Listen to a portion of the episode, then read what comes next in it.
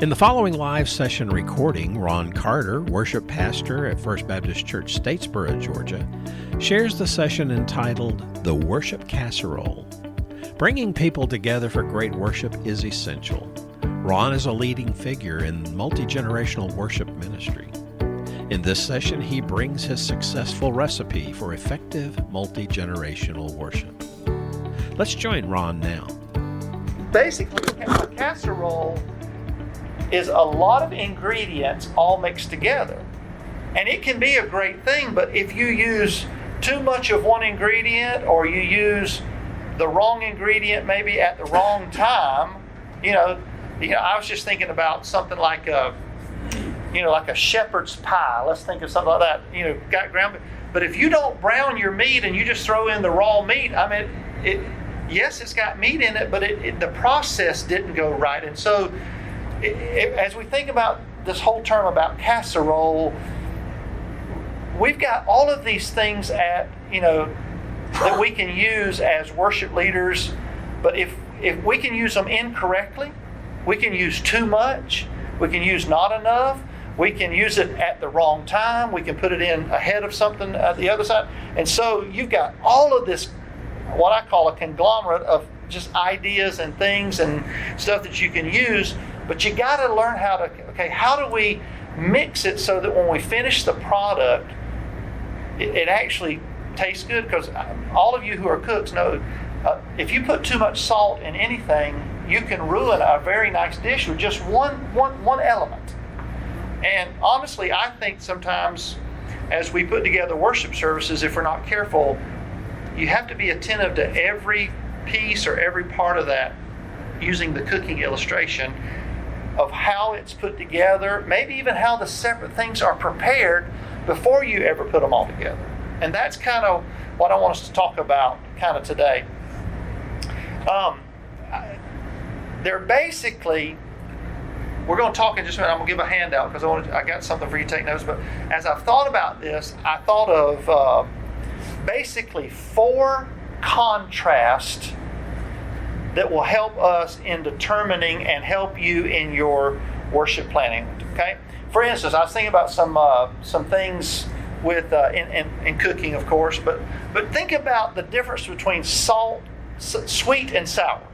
Okay. I mean, some things are sweet and sour, and that's just a contrast, and they're really both good. I mean, I like you know lemons and I like sugar. And if you put them together, I really like them, you know? so, I mean, so think about those kind of contrasts. Uh, salty and sweet. Now, all of you like trail mix with, you know, something a little M&Ms in it with some pretzels. I mean, there's just something about that mixture. So, but, but yet, salty and sweet are, are really contrast. Uh, I thought about hot and cold. Now, I'm not really a cold coffee drinker, but my wife likes cold coffee on ice. I prefer it to be hot, but it's basically the same thing. But we, you know, they're they're on really opposite extremes. Uh, I thought about having, you know, some people, and you may be one of these, and that's okay. But, you know, some people separate their food on a plate. They want to eat each item singular, and you know, some of us take our peas and rice and corn and mashed potatoes and whatever's in there and just mix it and eat it together. You know, so it's just everybody's different, okay? And that's what I'm trying to I'm trying to, you know, really exaggerate the fact that of all of these things that are out there and how different they are, um, the contrast hopefully will help us as we walk through these. But there are four contrasts that we're going to go through. Here, here, I'm going to let me give this out. Then. Um, will you help me, please? If you'll just pass those around, please.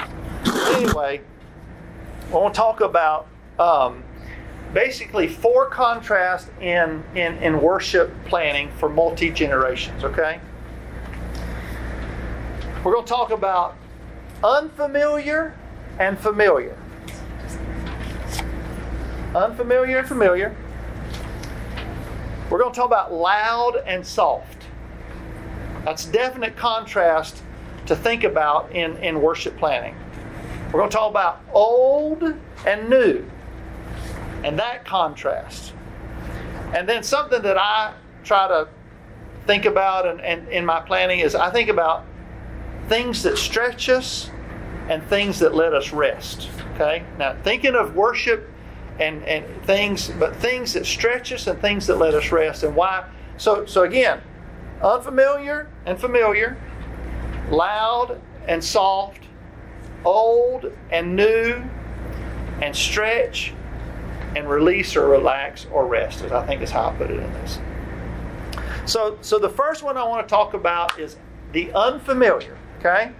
Because I get this all the time as, as a worship leader. People say, well, I don't really like that, that new song. You know, I just don't know those new songs. And I was like, well, there's probably, I don't know, probably 300 hymns that I bet you don't know either. So it doesn't have to do with hymns or new songs. There's just stuff that you don't know. Um, I mean, my son, I said ago, I have a son who's a junior at University of Georgia. He's not a musician at all, uh, but he loves music, but he's not a musician. But some of the stuff that he brings home, sometimes I'm thinking, whoa, I have never heard that. I don't know what even radio station they play that on. I mean, I, you know, you know, it's just kind of, so it's unfamiliar. Um, and here's here's the first blank. People are most afraid of what they don't know. Um, and, and as a, as a worship leader and a worship planner, I believe that it's very important that a lot of times people don't know how to express their fear of the unknown to you other than saying, I don't like that. I mean, I don't know. Y'all probably, now, I may be the only one who ever gets that in my church. Okay? Uh, I don't like that. But, but sometimes I really believe that people use that term to express, I don't know that. All right, now how many of you, how many of you have, young, have had young children at some point? Have they ever said, oh, I don't like green beans? But I'm like, well, you've never tried them. I know, but I don't know. I don't like them. You know, and, and so do you see? It, it, we think it, we don't. We laugh about that, but then it, it's true that people are afraid of what they don't know. Okay, the second blank. They don't have enough time to learn something. Sometimes people are unfamiliar because um, we're just trying to drink out of a out of a fire hydrant sometimes with you know all the new music. I don't know if y'all know this, but the digital world that we live in now used to 20 years ago, 30 years ago, it really took basically 60 to 90 to 120 days for new songs to be introduced through what we call a process. Somebody wrote it, they kind of produce it, go through the whole idea of putting it on CD. It might be on the radio before ever that it came out on a CD, and then you know finally you get oh go to the Lifeway bookstore and there's a book with this song that I've been listening to for six months. Finally get the music. Well, you do know that in today's digital world, somebody could write a song this morning and send it to you in PDF print tonight and send you an audio recording of it. So basically, what used to take us 90 to 120 days, now we've shortened it to within hours, somebody could write a song. I mean, it's basically true that we could take this group right here and I could teach you a new song. I could bring my computer in and play it on the piano and type it up and have the music printed. And basically, I could send it home with you as a new song for the church of 2019 tonight and you want to say, "We're going," I love it, but we're going to sing this Sunday, and your people be like, "I never heard that." So we have to be careful to remember that in this digital age of music that we live, the, the turnaround of music and the, the the the the amount of music that comes across your desk or comes across your radio or your Spotify or your Apple Play is is an enormous amount of of stuff and so, because of that, it makes things really hard to learn. Because I don't know if you know this, but really and truly, you. Uh, uh let me just ask this: How many of you? Uh, let me ask this: How many songs do you think seriously that one person can really know from memory to the point that they could just stand up at any time and and and be able to say, I don't know, what, what do you think a number is? I, there's, I don't have a number in mind. I'm just trying to think. I mean, you think, do you think somebody could do 50 songs? 100. 100? Maybe not all the stanzas yet. No, I'm not talking about portions. I'm talking about know the whole song, beginning to end, and just know it without a shadow of a doubt.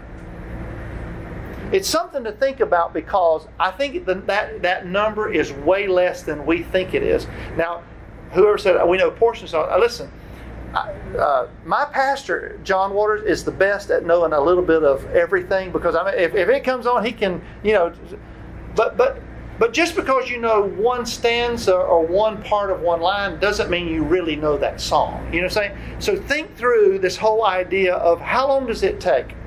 Um, my dad lives in Blackshear, Georgia. Um, he worked on the railroad and was a farmer. And um,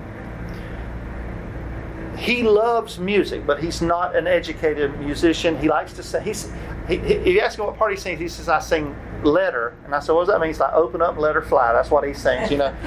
and he basically sings whatever, whoever beside him is singing. That's what my dad sings, you know, if y'all know that kind of thing. But my dad loves music. But I think about all the time how long would it take my dad to learn a song that he literally could learn it so that he could worship from his heart and not have to think about what the next lyric was or think about what the melody went? Now I'm not listen, I have a music I have a degree in vocal performance. I ought to be able to learn more than my dad who's a hay farmer. But we have to remember in the, our churches we've got these people that, that are not musicians. And how long does it take somebody to learn a song? I mean, how many times? Now, most of you probably are musicians. You practice every day or every week, and you're thinking on it. But but generally, the people in our church are not practicing singing every day. And so, think about how long it, it, it takes for them to learn something. And we put stuff on screens and don't. Yeah, and don't even give them music. Exactly. That's right. That's right. All right, we turn our brains off when we don't understand something and can't engage. Now, I, am sure that nobody else in this room is like me, but if, if, if I'm in a lecture and I don't understand what the lecturer is talking about, I mean, I start looking at the paint, counting the blocks on the wall, and I mean, I can just, I mean, it's like almost like they've gotten so far ahead that I don't think I can catch up. And and honestly, I, I would say I think this is what happens a lot of times when we try to introduce the unfamiliar too fast, too quick, is that our people say, you know what, I just can't learn that song. And so not only do they just they just give up, and so they just kind of they become unengaged, unfamiliar. All right, let's talk about the familiar. This is true now. You got I got to have some amens. People sing what they know. Yes. They sing what they know. Not what's in the book. They sing what they know.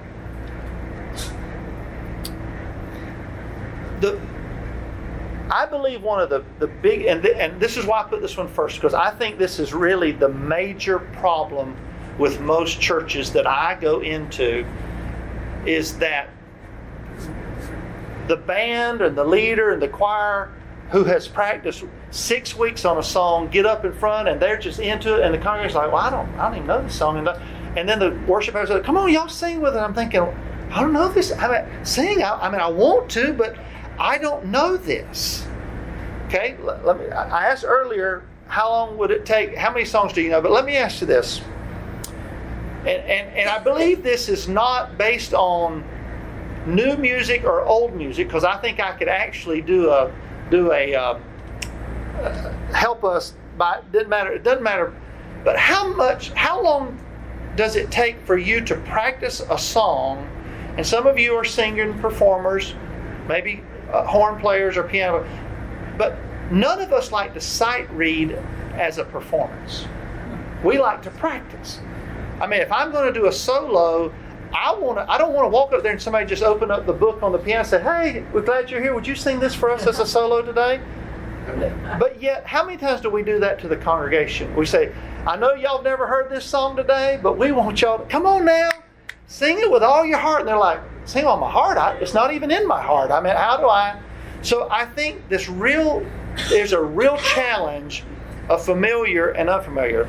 The third one, it engages them because they are able to participate.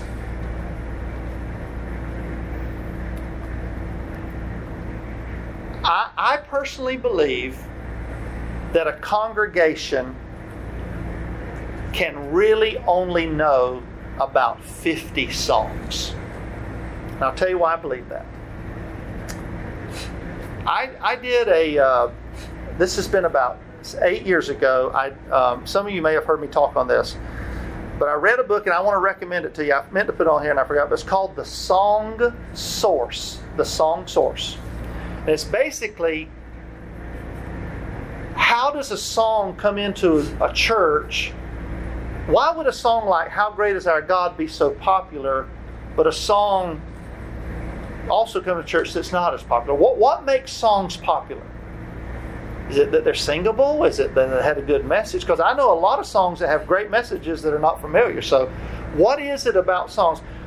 Let's go to the secular side. What makes a song a number one song on the, the charts? I mean, what is it?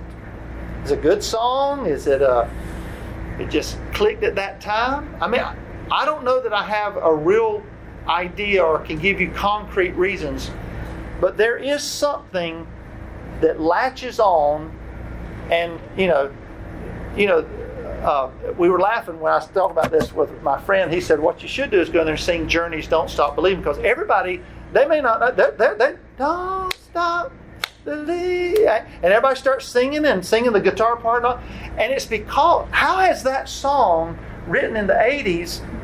I mean, they play it every Georgia Southern football game, and I mean, people just stand up and act like crazy, but and it never gets old because they like it. So, so what? And that's this book called The Song Source talks about songs like that. So anyway, in our churches, if you, you if you have a service on Sunday morning and Sunday night, and if you're like our church, not everybody comes back on Sunday night. Okay. Um, so basically, let's say that we really only have 52 times a year for people to sing if they're not in the choir. And I'm talking about congregation, okay, not choir people, but congregation. And now your church is probably different than my church, but not everybody in my church comes every Sunday. Now, do, do y'all have people who attend every, I mean, faithfully week in, week out, never ever miss? Probably not. So, really and truly, let's say it's probably 48 Sundays. Let's give the benefit of the doubt, okay? Can a person learn a new song if, if the only time they sing that song is at church, one time in your service, how many Sundays does it take them to learn it, to be able to sing it with what I call fervor from the standpoint that they can sing something, to, to be able to sing it like they really believe it in their heart and they know it? If they've only, they practice one time a week, how long does it take? Because you got, this is, this is what this whole idea is about, is sometimes we're just throwing new songs in, in the mix, and people are like, well, I'd love to sing, but I don't know it, you know. And then there, there, are a lot of ways how to teach people new music, that kind of thing. So about every before I came to Statesboro, uh, here's what I do, and I'd encourage you after you read the song source, it may help you. Every year, I basically come up with a what I call a congregational song list and I do not deviate from that all year long. I say this is I do 50 songs and I usually do it in in December. And I look at it and I say, okay, what songs from this past year need to go over to my new year? How many new songs can my congregation learn? I personally believe that you can't even learn one a month. Okay, that's I, I think one. I think maybe six songs is about all a congregation can really learn unless you can. You, I mean, and, and you got to do them. I mean, you got to do them. You know, so that's a lot of repeats. So I come up and I just say, okay, Lord, I pray through it. I ask the Lord to show it to me. Uh, my pastor and I talk about it. But I just come up with this is I, I make a list. I say, okay, these are our 50 songs we're going to learn, or and, and not learn. These are 50 songs we're going to sing. Most of them are things that have been on there, and and it's very difficult because this book tell, talks about how songs kind of go off the list and how they come back on. And here's an example. I am personally not a fan of the song Days of Elijah. Okay, that's that I'm just telling you my this is my opinion. My church, it is their favorite song. Okay? Now I I don't understand exactly why certain songs are for certain churches other than That's just the way the Lord made us, and something that we sing. And I can promise you, if you'll listen, you know what your song, your church's favorite songs are, because when they're engaged and when they're singing, that's what they love. And you, as the leader, should not rob them from what they love, because you can't help people be different if you don't take them where they are and and do that. Now, listen, First Baptist Statesboro is not really a happy clappy church. I don't know if y'all know this. We're pretty, you know, traditional in a sense. I mean, we're making some moves, but I mean it basically. But as soon as we start Days of Elijah, they clap. I, I mean, I keep thinking they're going to stand in the pews one day and scare me to death. I mean, they're just because we're not really a clapping church. But but if I do Days of Elijah, these are. I mean, everybody. Now now, why is that? What? Because that song to them has grabbed them from the heart. And it's something different than just singing words on a page. And, and so I'd like to have taken it off five years ago, but that song always drifts back to my one of my 50 because, you know why? Because my congregation loves it. And honestly, when we're planning worship, I hope you're not planning only stuff that you like. You know, because sometimes what you like is not what everybody else likes. And so you have to think through that. All right? That's just one idea. All right, let's talk about loud and soft. Now, this is always a fun one. Yes? The second one. Feel like that. Familiar, people feel like they can add something valuable. Did I forget? I forgot to put that. Valuable. Something valuable, meaning that they they feel like there's value that they know this song. Okay, I mean, you start singing "Amazing Grace" in most congregations, they can sing that they, because they they jump on it because one they know it, and they can they can do it. Now, let me while I'm here, just minute, what are some ways that you can help your congregation know more songs? Okay. I think there are numerous ways. With all of the digital age, as, as fast as that puts music down, there's no reason that you can't give out titles. What we try to do is we print the titles of music all the time in like our bulletin. Like here are three new songs you ought to listen to this week. Now listen, generally your congregation can get to a computer, an iPhone, an iPad, or something to down to, and, and all they got to do is Google, you know, another in the fire. Now that, how many of y'all know that song, "Another in the Fire"? Okay, put on your list and listen to it this week. Okay, that's a new song, brand new. It's going to be, it'll be, a, it's called "Another in the Fire," and uh, it's it's a kind of a new worship song.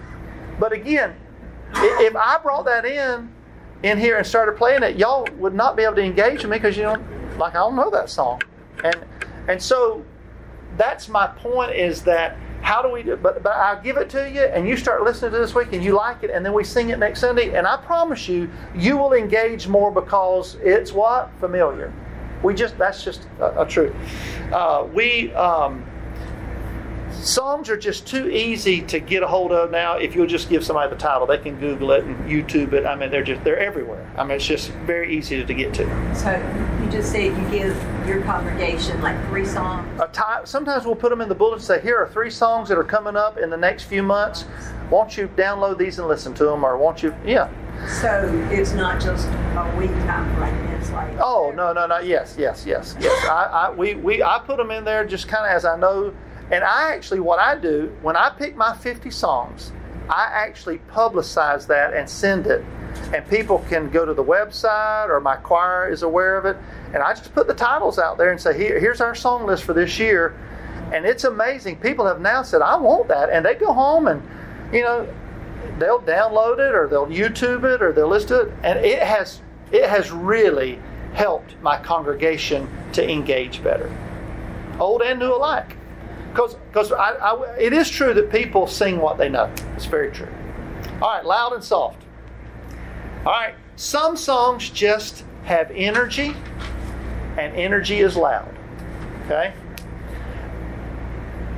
I don't know if you've been to a uh, high school football game or a college football game or professional football game recently, but if you haven't, or it's very loud there. There's a lot of energy. People up standing, clapping, shouting, screaming. There's a lot of energy. And honestly, energy just has volume to it. I mean, no matter what you so so sometimes some songs just have to be You know, I tell people all the time, my trumpet player in my orchestra can only play a high B flat at a certain decibel range. I mean, you can't ask him, say, can you play that at a whisper? You just, you know, you just can't. You know, and and and so what we have to remember is some songs just have a certain amount of energy. You know, this is uh, this has not happened here, but I, at my last church, we had about a hundred in the choir, and I had two or three people say, "I just can't take it. The choir just sings so loud; it just overwhelms me. I just can't take the choir being that loud." I said, "Well, do you want me to ask someone to go home next week?" I mean, what? I mean, a hundred people. If you don't know this, a hundred people are always louder than twenty. I mean, it's just true. It's just true. A hundred are always louder than twenty. So the more people that, that, that, that are engaged, sometimes, you know, that's just happen. Okay? All right? Number two, people need to hear and feel the rhythm of a song to engage. In my church, this is probably more true than your church. I told you, you know, they're not the really engaged type, but it's amazing at the level of music at a certain volume that you can tell they almost like, okay, I, I kind of feel what the beat is because they don't naturally just know where the beat is, so we kind of have to help them. You know, okay, here's the beat, everybody, you know, together, you know. And uh, so sometimes people just need to hear that and feel the rhythm of the song in order to engage. I also think it helps support and encourage non singers to sing and not feel like they're being heard. There is a balance here of loud and soft. But if if all if all you've got is just a little teeny piano part coming up and you want people to sing louder, if they can't hear the pitch and they don't feel the pitch, they, they're very insecure now, most of you in this room, I would say, are probably musicians, and give us a chord, and we could probably sing a cappella and be fine. But the, the natural congregant is not that way. You've got to give them enough volume support that they feel like they can sing on pitch and that they're not singing a solo out in the congregation by themselves. So, you, so, so you have to do that. All right, soft. It encourages time to think and respond to the lyrics. If all you do in your service are loud songs, then basically all you have is a hype of energy. There's never a time to contemplate what what, what happened there. Um, in, in, my congregation, one of the greatest things that I think happens is we we let's say we'll have the instrument instrumentalists kind of play strongly, and then maybe on the last course we just have them fall out and sing a cappella and let just people in the congregation sing. And I'm telling you, it's, it's a glorious moment. But if you start out a cappella, you'll be singing a solo on the stage by yourself because nobody, they don't know where. That's that contrast of giving support and then letting them hear their voices. Soft, it gives way to create less distractions, meaning that sometimes when you got a lot of energy and things going on, there's a lot of things can happen. But when it's soft and, and people kind of, they're not nearly as distracted. And I also think the third one, it allows you to experience all that is around you. If you're not giving your congregation a chance to sing to each other, you do know that the Bible says that their singing is a testimony to the people around them. And our I tell my congregation all the time. Y'all know we showed up this morning, yeah. and we're fi- and we're, we're, we're, fixing to. What's that? Get the reference for that one. Uh, um, I, I, can find it for you. I don't have it in my notes right here. I, I, it's, it's in there. Um, in um, when when when my congregation shows up, I said we all came together today, and I mean you didn't show up to watch me on stage. I mean if you don't want that, we, let's come up here. We'll go. I'll go to Savannah on a Friday night. I'll get to go be. We we're not a concert here. Church is not to be for you to sit in the in the in the pew and watch me. This is for all of us to to join in together. And so I always talk about I want you to engage into this. I want you to sing. And so sometimes it's just good to have the voices to just sing that. Is it the Ephesians 5 19? Yes. Speaking to yourself in songs and spiritual That's songs? on. That's right. Thank you. But but we you have to have moments of what I call loud and soft. And I, I there may be better terms for that. That's what I think of when I'm trying to think about because sometimes things just honestly I mean I'm a I'm a tenor singer. And you know people want to hear this high tenor voice and then but they want me to sing it at a you know like squeaky teen I mean, some energy it just has certain volume and you can't it's why cheerleaders are loud. I mean you don't want them to be soft they just have energy you know that kind of thing. All right old and new. Kind of. the old creates a connection to the older generations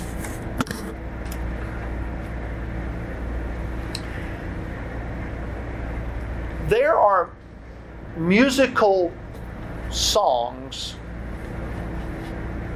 that have meant something for years and years and years. I, I think one of those is the Old Rugged Cross. I, I, it's it, that's kind of one of those that's always on a playlist for some reason. It just it's been around a long time. I, I kind of have this ministry about once a month. I go to local nursing facilities, and every time I go, I get asked, "Would you play the Old Rugged Cross?" So I know that there's some connection there. I don't really know exactly what it is, but it does have a connection to that generation. Some songs do that, and we shouldn't rob our older people of stuff that has that strong connection to them. Uh, we need to be careful of that. I put in here some things are great no matter the age. Can I get amen? Amen. I mean, just some things are great stuff. I mean, there are just some things that are great songs, uh, no matter how old they are. And I put in here, old feels comforting to us. That's a lot like the familiar, okay? Because something we know makes us feel like, okay, I can all right, this, this feels like you know that shirt I like to wear or those pair of shoes. You know, just it, it, it is comforting to us to kind of know that. All right, what about new? New, it creates a freshness, and I believe it keeps people attentive. Because if all you do is stuff, if you never challenge your people to, to, to go, draw outside of their box, to learn something new, to be challenged uh, uh, with something else, then you basically what is that the the definition of insanity? You if you, you keep doing the same thing over and over, you always get the same results, you know. And and honestly, I don't know if y'all know this, but our world is changing. We talked about that earlier, but our world's changing, and if you got grandchildren, they're growing up differently than you grew up. And we can say we don't like it, we wish it was different, but the truth is, the culture is just out there driving this big deal, and we we have to live in it. But there's some good stuff in that. We can't just say, "Oh, bad, bad, bad, bad, bad, bad." You have to, you know, chew the chicken, spit out the bones, kind of thing. But I think it does create a fresh. All right, the new it allows for new melodies.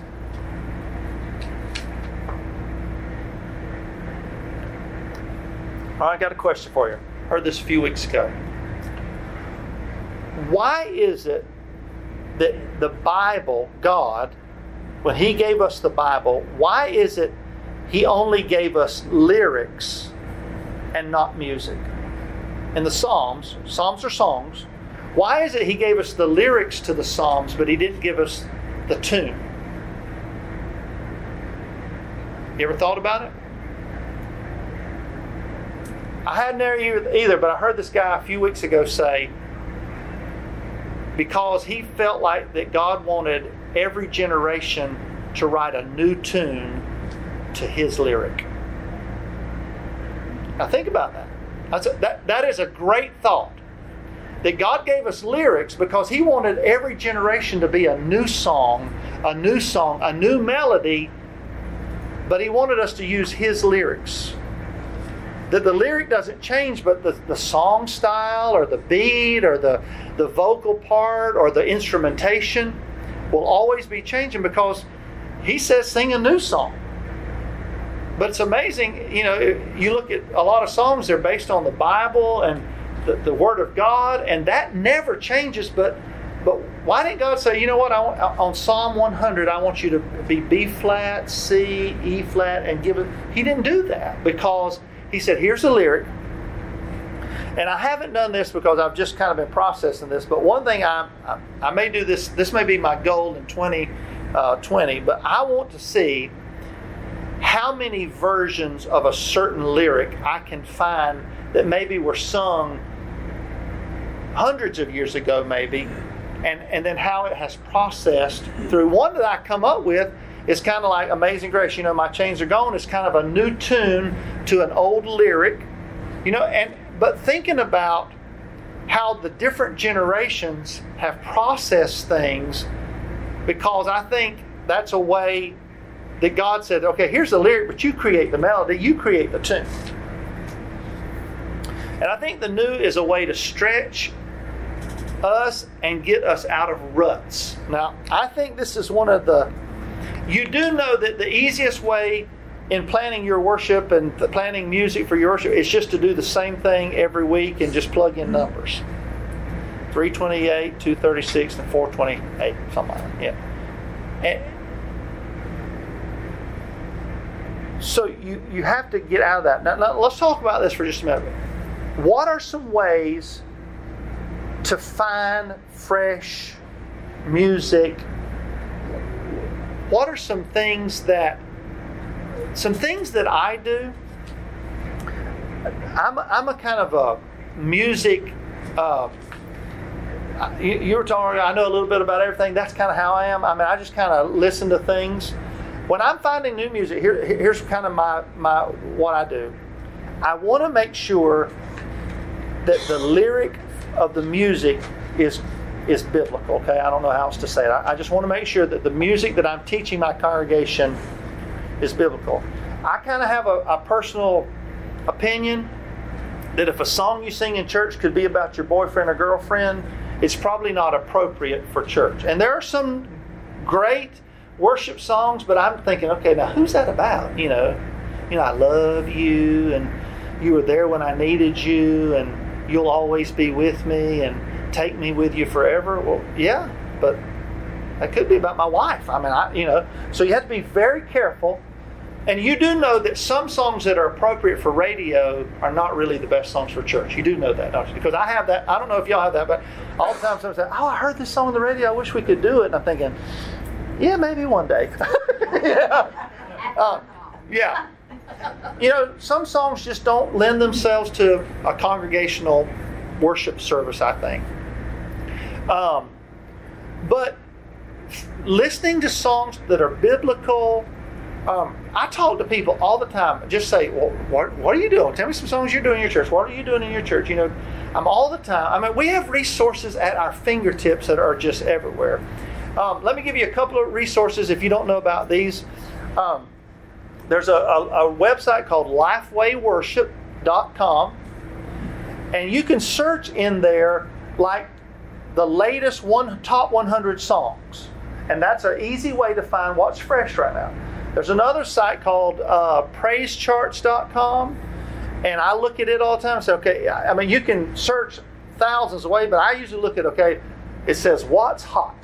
I think, okay, let me see what's hot, I, and and you can listen to samples some of it I'm thinking, no, that's not, you know. But but anyway, I try to I try not to to to make a decision instantly. Although, as we as musicians kind of know in about ten measures whether we think that would be, you know, you know your congregation. So find things, search for things, find new things, listen to new things. Stretch and rest. Stretch push in different ways and try new things. My challenge to you is don't ever be afraid to try something new or to try something fresh. Let me tell you how I if, if I have a new song that I think is really good for my church, a lot of times I'll have somebody sing that as a solo. It may be at the opening of the service, it could be during the altar, but just a new song that I think is going to be. Then I teach it to my choir. And I have my choir sing it one Sunday as maybe a special, and then the next Sunday I may have them sing it as like a call to worship and opener, maybe with the soloist who sang it the week before. And usually at that point I say, now I want the congregation, y'all listen to this song carefully because this song is coming back next week and I want y'all to sing it with us. And this is the title, and you can download it this week and listen to it, but we're going to be singing it this week. And and that's kind of how I try to introduce. I hardly ever just try to come into to the congregation with a brand new song. Now listen, that goes for hymns as well. I don't think it's great to just come in and pull out a hymn that nobody's ever heard and said, "Okay, let's all sing this together," because they'll be like, "What is that?" You know, I mean, it's not doesn't have anything to do. It, it comes back to that familiar. Get outside your box. What I mean by that is find something that's not your norm. I, I, gave you the title of a new song called Another in the Fire. Some of you in here are going to listen to about 10 bars of that and think, I wouldn't do that in my church for nothing. But, but, but listen to the whole song and, and figure out, you know, take it for what it is and get outside of just listening to things or just this. Sometimes I try to listen to, to artists that I don't listen. I kind of have my top 10 that I always listen to, but I try to pick some that are different. Just say, okay, what's going on? Who, who did that song? Maybe I ought to listen to them, you know. Get outside your box. And I love this next says, elastic that is stretched never returns to its original shape again. Now, I don't I won't tell you how I know that, but elastic and I, and I talk about this from the standpoint of our worship. Sometimes you really need to just push on that elastic of your church worship service and stretch out a little bit. And, and even at the risk of somebody coming up and saying, you know what, I, Erica, I, who picked that song? I don't like it. That's, you know, that, that was too loud. You know, I didn't like how you did that. I, because, listen, that's just part of it. But, but stretch out there as the leader and stretch that out. Because in just a minute on the next side, uh, about the rest, and I'll show you this. But, but anyway, okay, on rest, find your church's song and sing. Okay, my church's song is Days of Elijah. I know it, and um, they're they're just some songs that your church loves to sing, and you need to put those on the list and you need to use them because if it encourages your people and I'll tell you what I do. Now, this is funny, but I always put Days of Elijah right next to something that maybe is not the most familiar. Because they're into it, they clap at the end, and then we start, and they, they go there and they move. So it helps to, you know, do both and.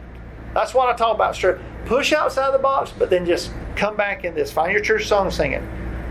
I say it's okay to be comfortable sometimes it's really okay just to sing the old Amazing Grace, four stanzas, five stanzas that your grandmama and great grandma. Sometimes it's honestly just good to sing it because I think our younger generation needs to know what that song was. They really need to know that. It's okay to just sing something that's comfortable. And then I'd also say that sometimes the rest allows you to recover. You need to push and you need to recover. I believe as leaders that we are responsible for what I call the rate of change. Okay? You, as the leader of your worship service, are responsible for how much change can your church endure? How much pushing of the elastic can they endure? Because listen, I got friends, they go to a new church and they just push, push, push, push, push, push, blow the balloon up, all that. And then before long, it, they got just a mess on their hands. Also got guys that go into a church, never do anything new. They just sit back, and before long, people are like, "This is not any fun. This is not interesting. I'm, I'm not interested in this anymore." And so it, it, it's contrast. It's stretching your people to try something that maybe they've never tried before, and then coming back to something that feels good to, to be familiar. It's about singing the old rugged cross and teaching your church another in the fire, or there's numerous ones. It's just I, for some reason that song's on my heart today. For I can't, can't get away from it. there are times in your worship service that you need to have loud energy. And there are also times where you need to have soft times. And you also need to remember that there, there's just some things that are unfamiliar. And how do we how do we help our people be familiar with the unfamiliar? And there's sometimes because people they sing what they know. I mean that's my big deal. I say that all the time, and I think it's very true. And so as we think through these contrasts, and we think about all of the generated, because these all come under this umbrella of multi-gen, multi-gen. I mean, every, this, this is for every every. All these contrasts can be put in any age group, because I could take a youth group who's young and find old and new for them. I could find things that would stretch them and things that we need to let them rest. Unfamiliar and familiar, loud and soft. Now they might like the loud more than they like the soft, but at least understanding the both. So you got all of that to be able to try to um, to, to create. So as you think through your planning of your worship, these are just like four contrasts that I'm always contemplating as I think about trying to help my congregation to grow. I'm a really big um, champion for congregational singing. Okay, that's that's my it's my big thing. I, I feel like the Lord designed me for that.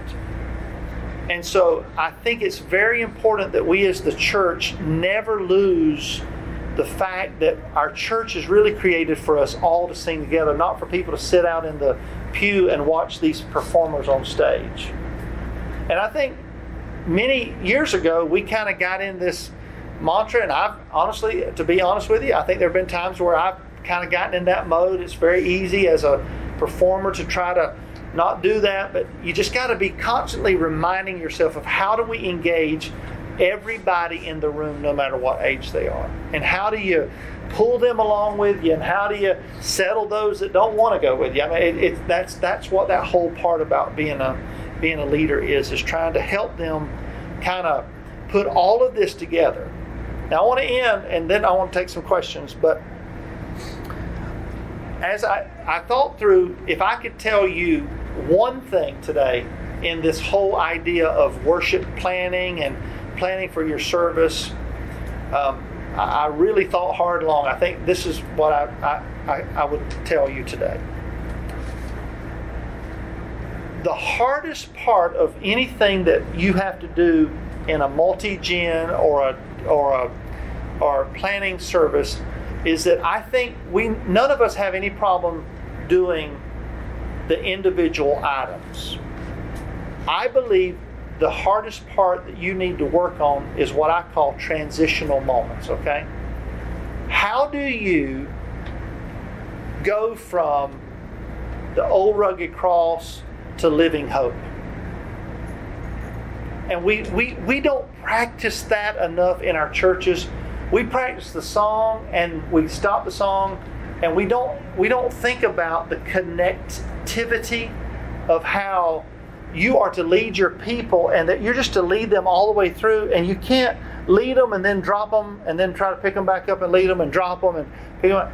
And one of the struggles as a worship leader worship pastor is those times of how do i connect all of this together I mean, that's really a struggle of. It's a struggle for me, and God gifted me in some ways that makes it sometimes easier for me. But that's a constant struggle because I think we as musicians and leaders, we practice the song and the song and the song and the song, but we never think about the connective tissue between the whole thing so that we don't lose the energy or the, the, the moment. You know, there's nothing more than you know singing a great song and then just stopping and and okay now what are we doing next you know and and we, we, we you I would say constantly be aware of how do you move from component to component. And I, it doesn't matter what it is okay?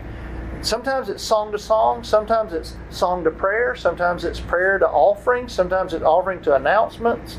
I mean, there's nobody despises announcements any more than I do. I feel like. But yet, if you'll work at it, it can be a connective moment and not feel like it's just segment, segment, segment. Because I think that's in the churches that I go to and am a part of. I think the biggest struggle for us musically is the connective tissue between the elements of worship.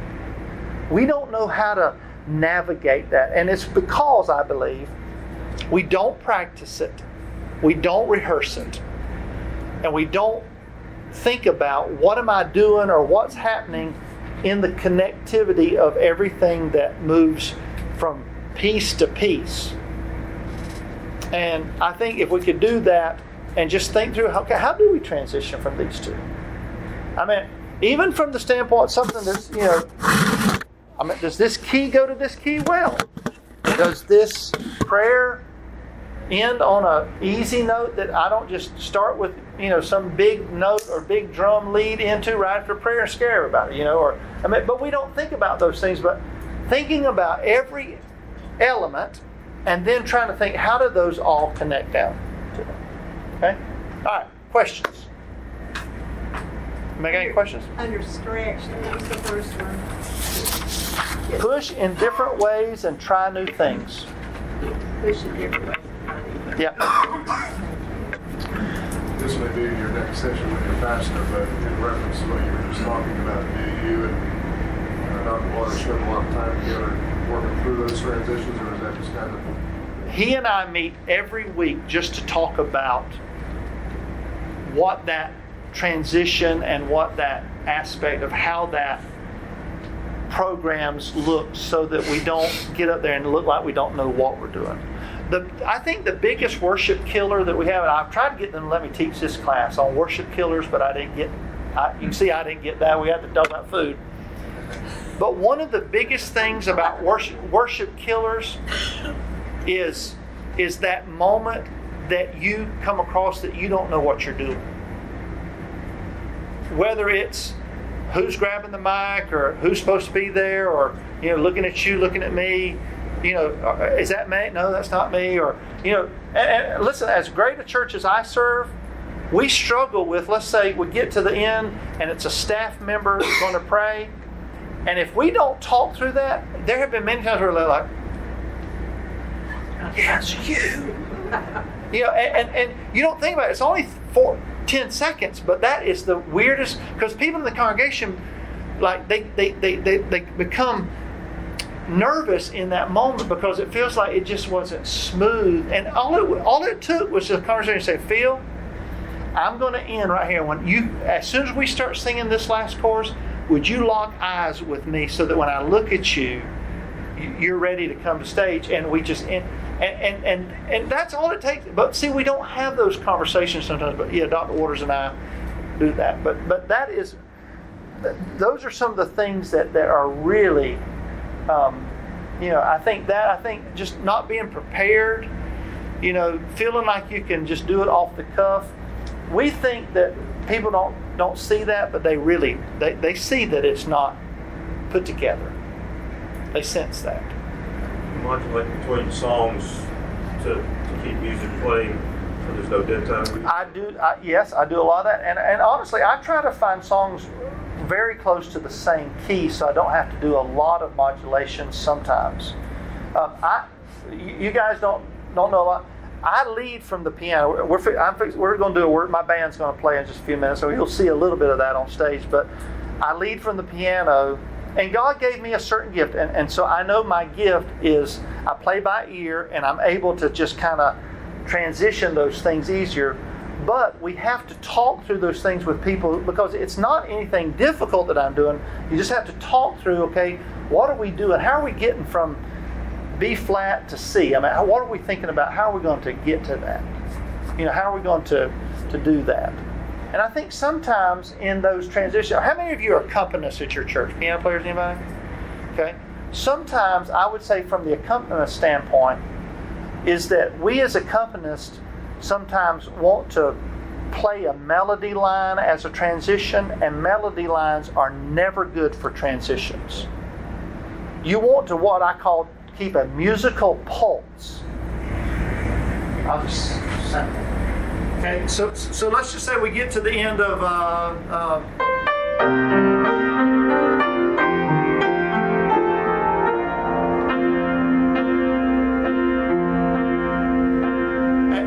next song you know,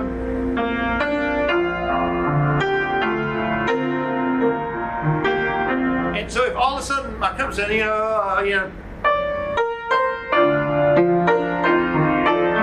then I've got to actually wait on that, and then I'm not sure are they at the end, are they not? In? So, but if we, you know, uh, uh,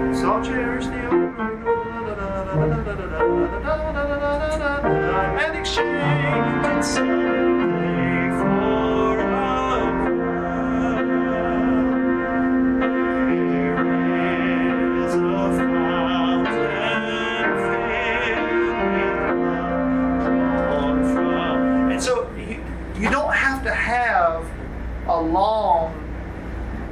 melody line into that. You're basically just saying, here's the key and here's the tempo. But you do have to have an accompanist. You do have to have an accompanist, that's right. You do have to do that.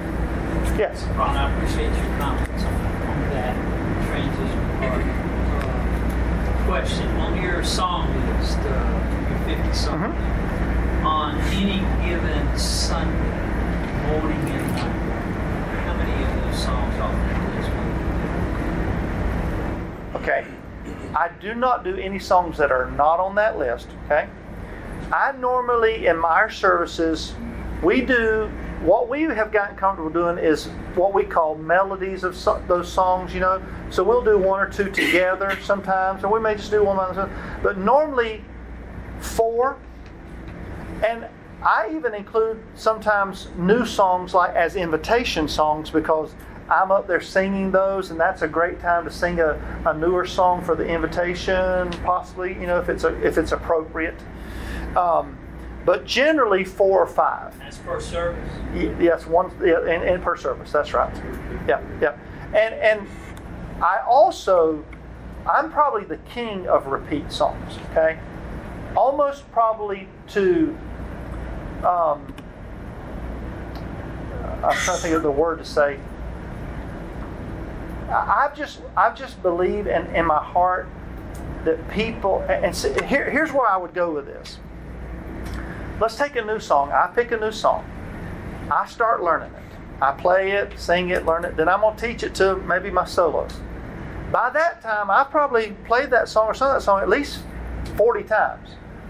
But then I get in church and I do it one time, and it, it seems like old hat to me, but people like my dad like, that's a great song. But how many times do I have to do it before my dad can love it as much? I mean, I practiced it 20 times. He's not going to practice it, but only on Sunday. So you have got to why not get that in the rotation enough that it can get in the marrow of those of, of that person and it just takes that's the reason i think you know out of my 50 songs 10 of them are new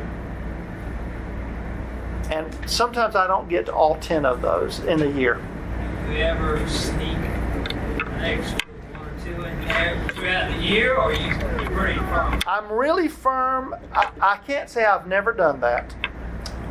And, and sometimes that's because a song I think comes to the heart of what our church is or something. And pastor says, you know, I wish we could do that. That song would be really good. And I've, I sense that I don't want to be so rigid that I can't, that the Spirit can't move that. But but there is something about familiarity of that list that really has helped our congregation.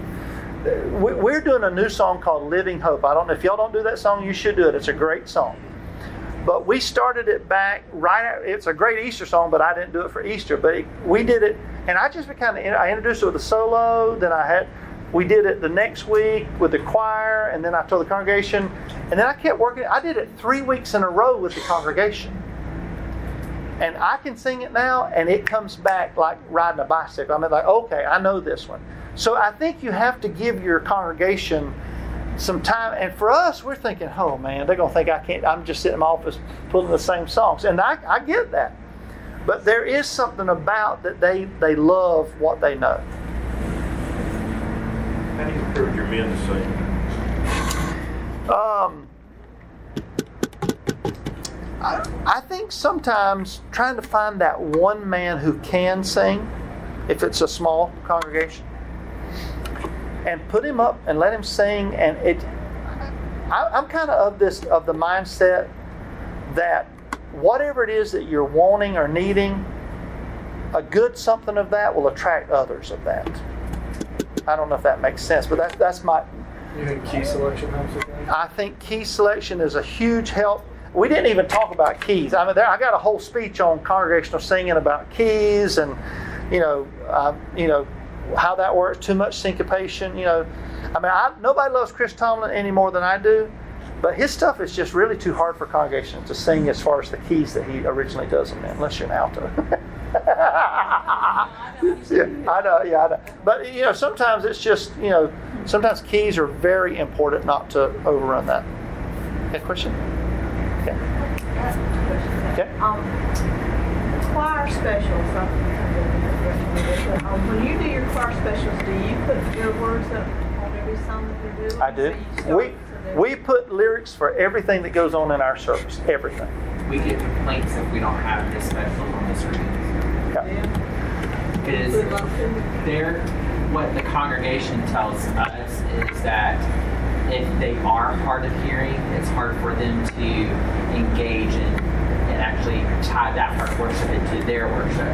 And so they want to see the words and hear the words all together, um, and so that they can have that connect. And then if you introduce it as a congregation congregational song, then it pieces more with them. Yeah. I, I, we put lyrics for everything up.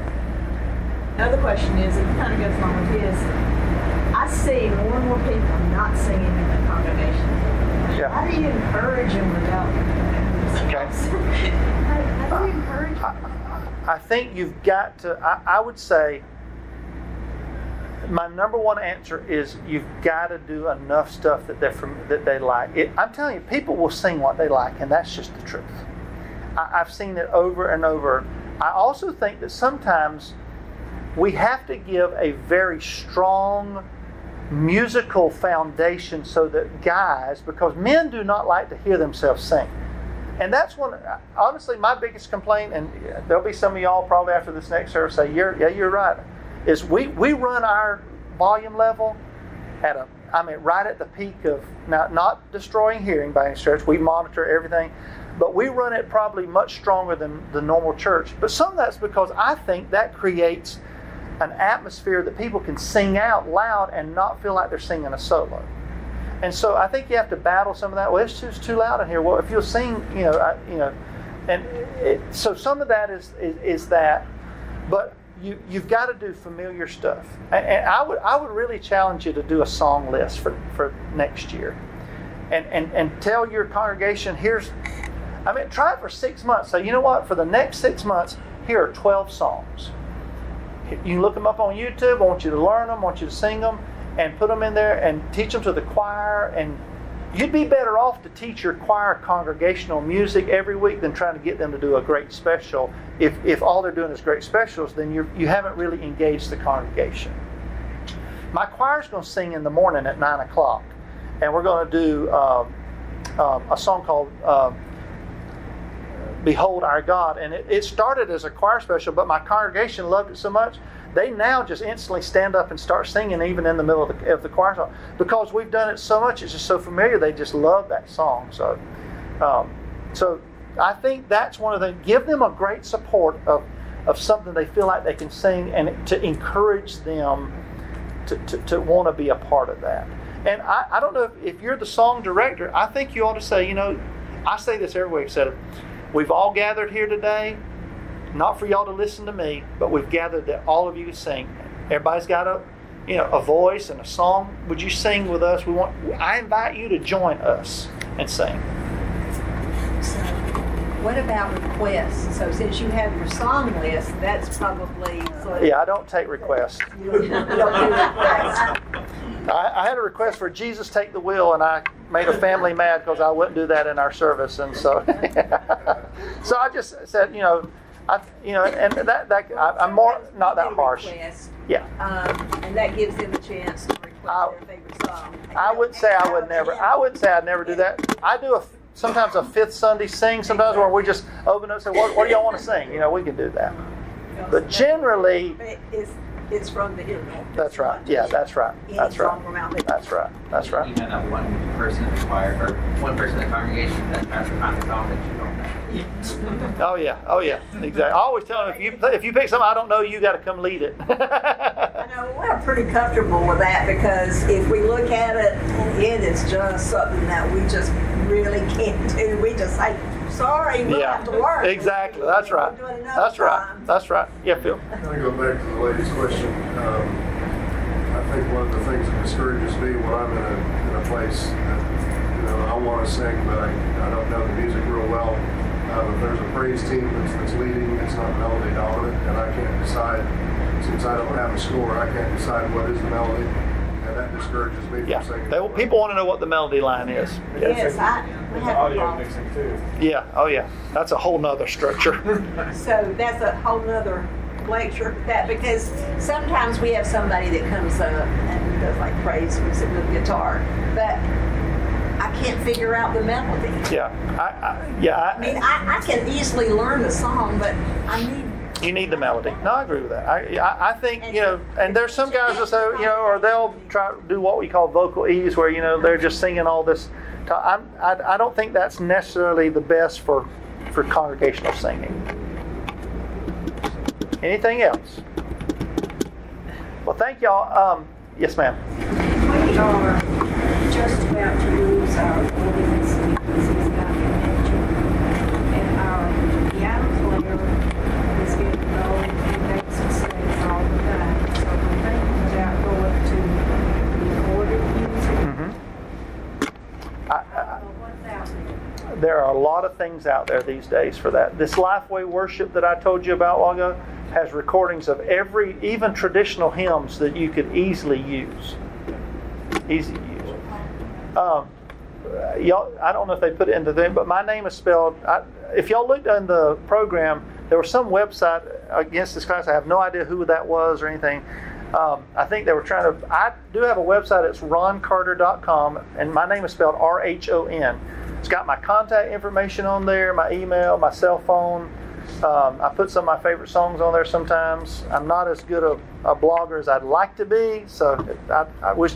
But that's a great way to contact me with any questions or any way that I can help you.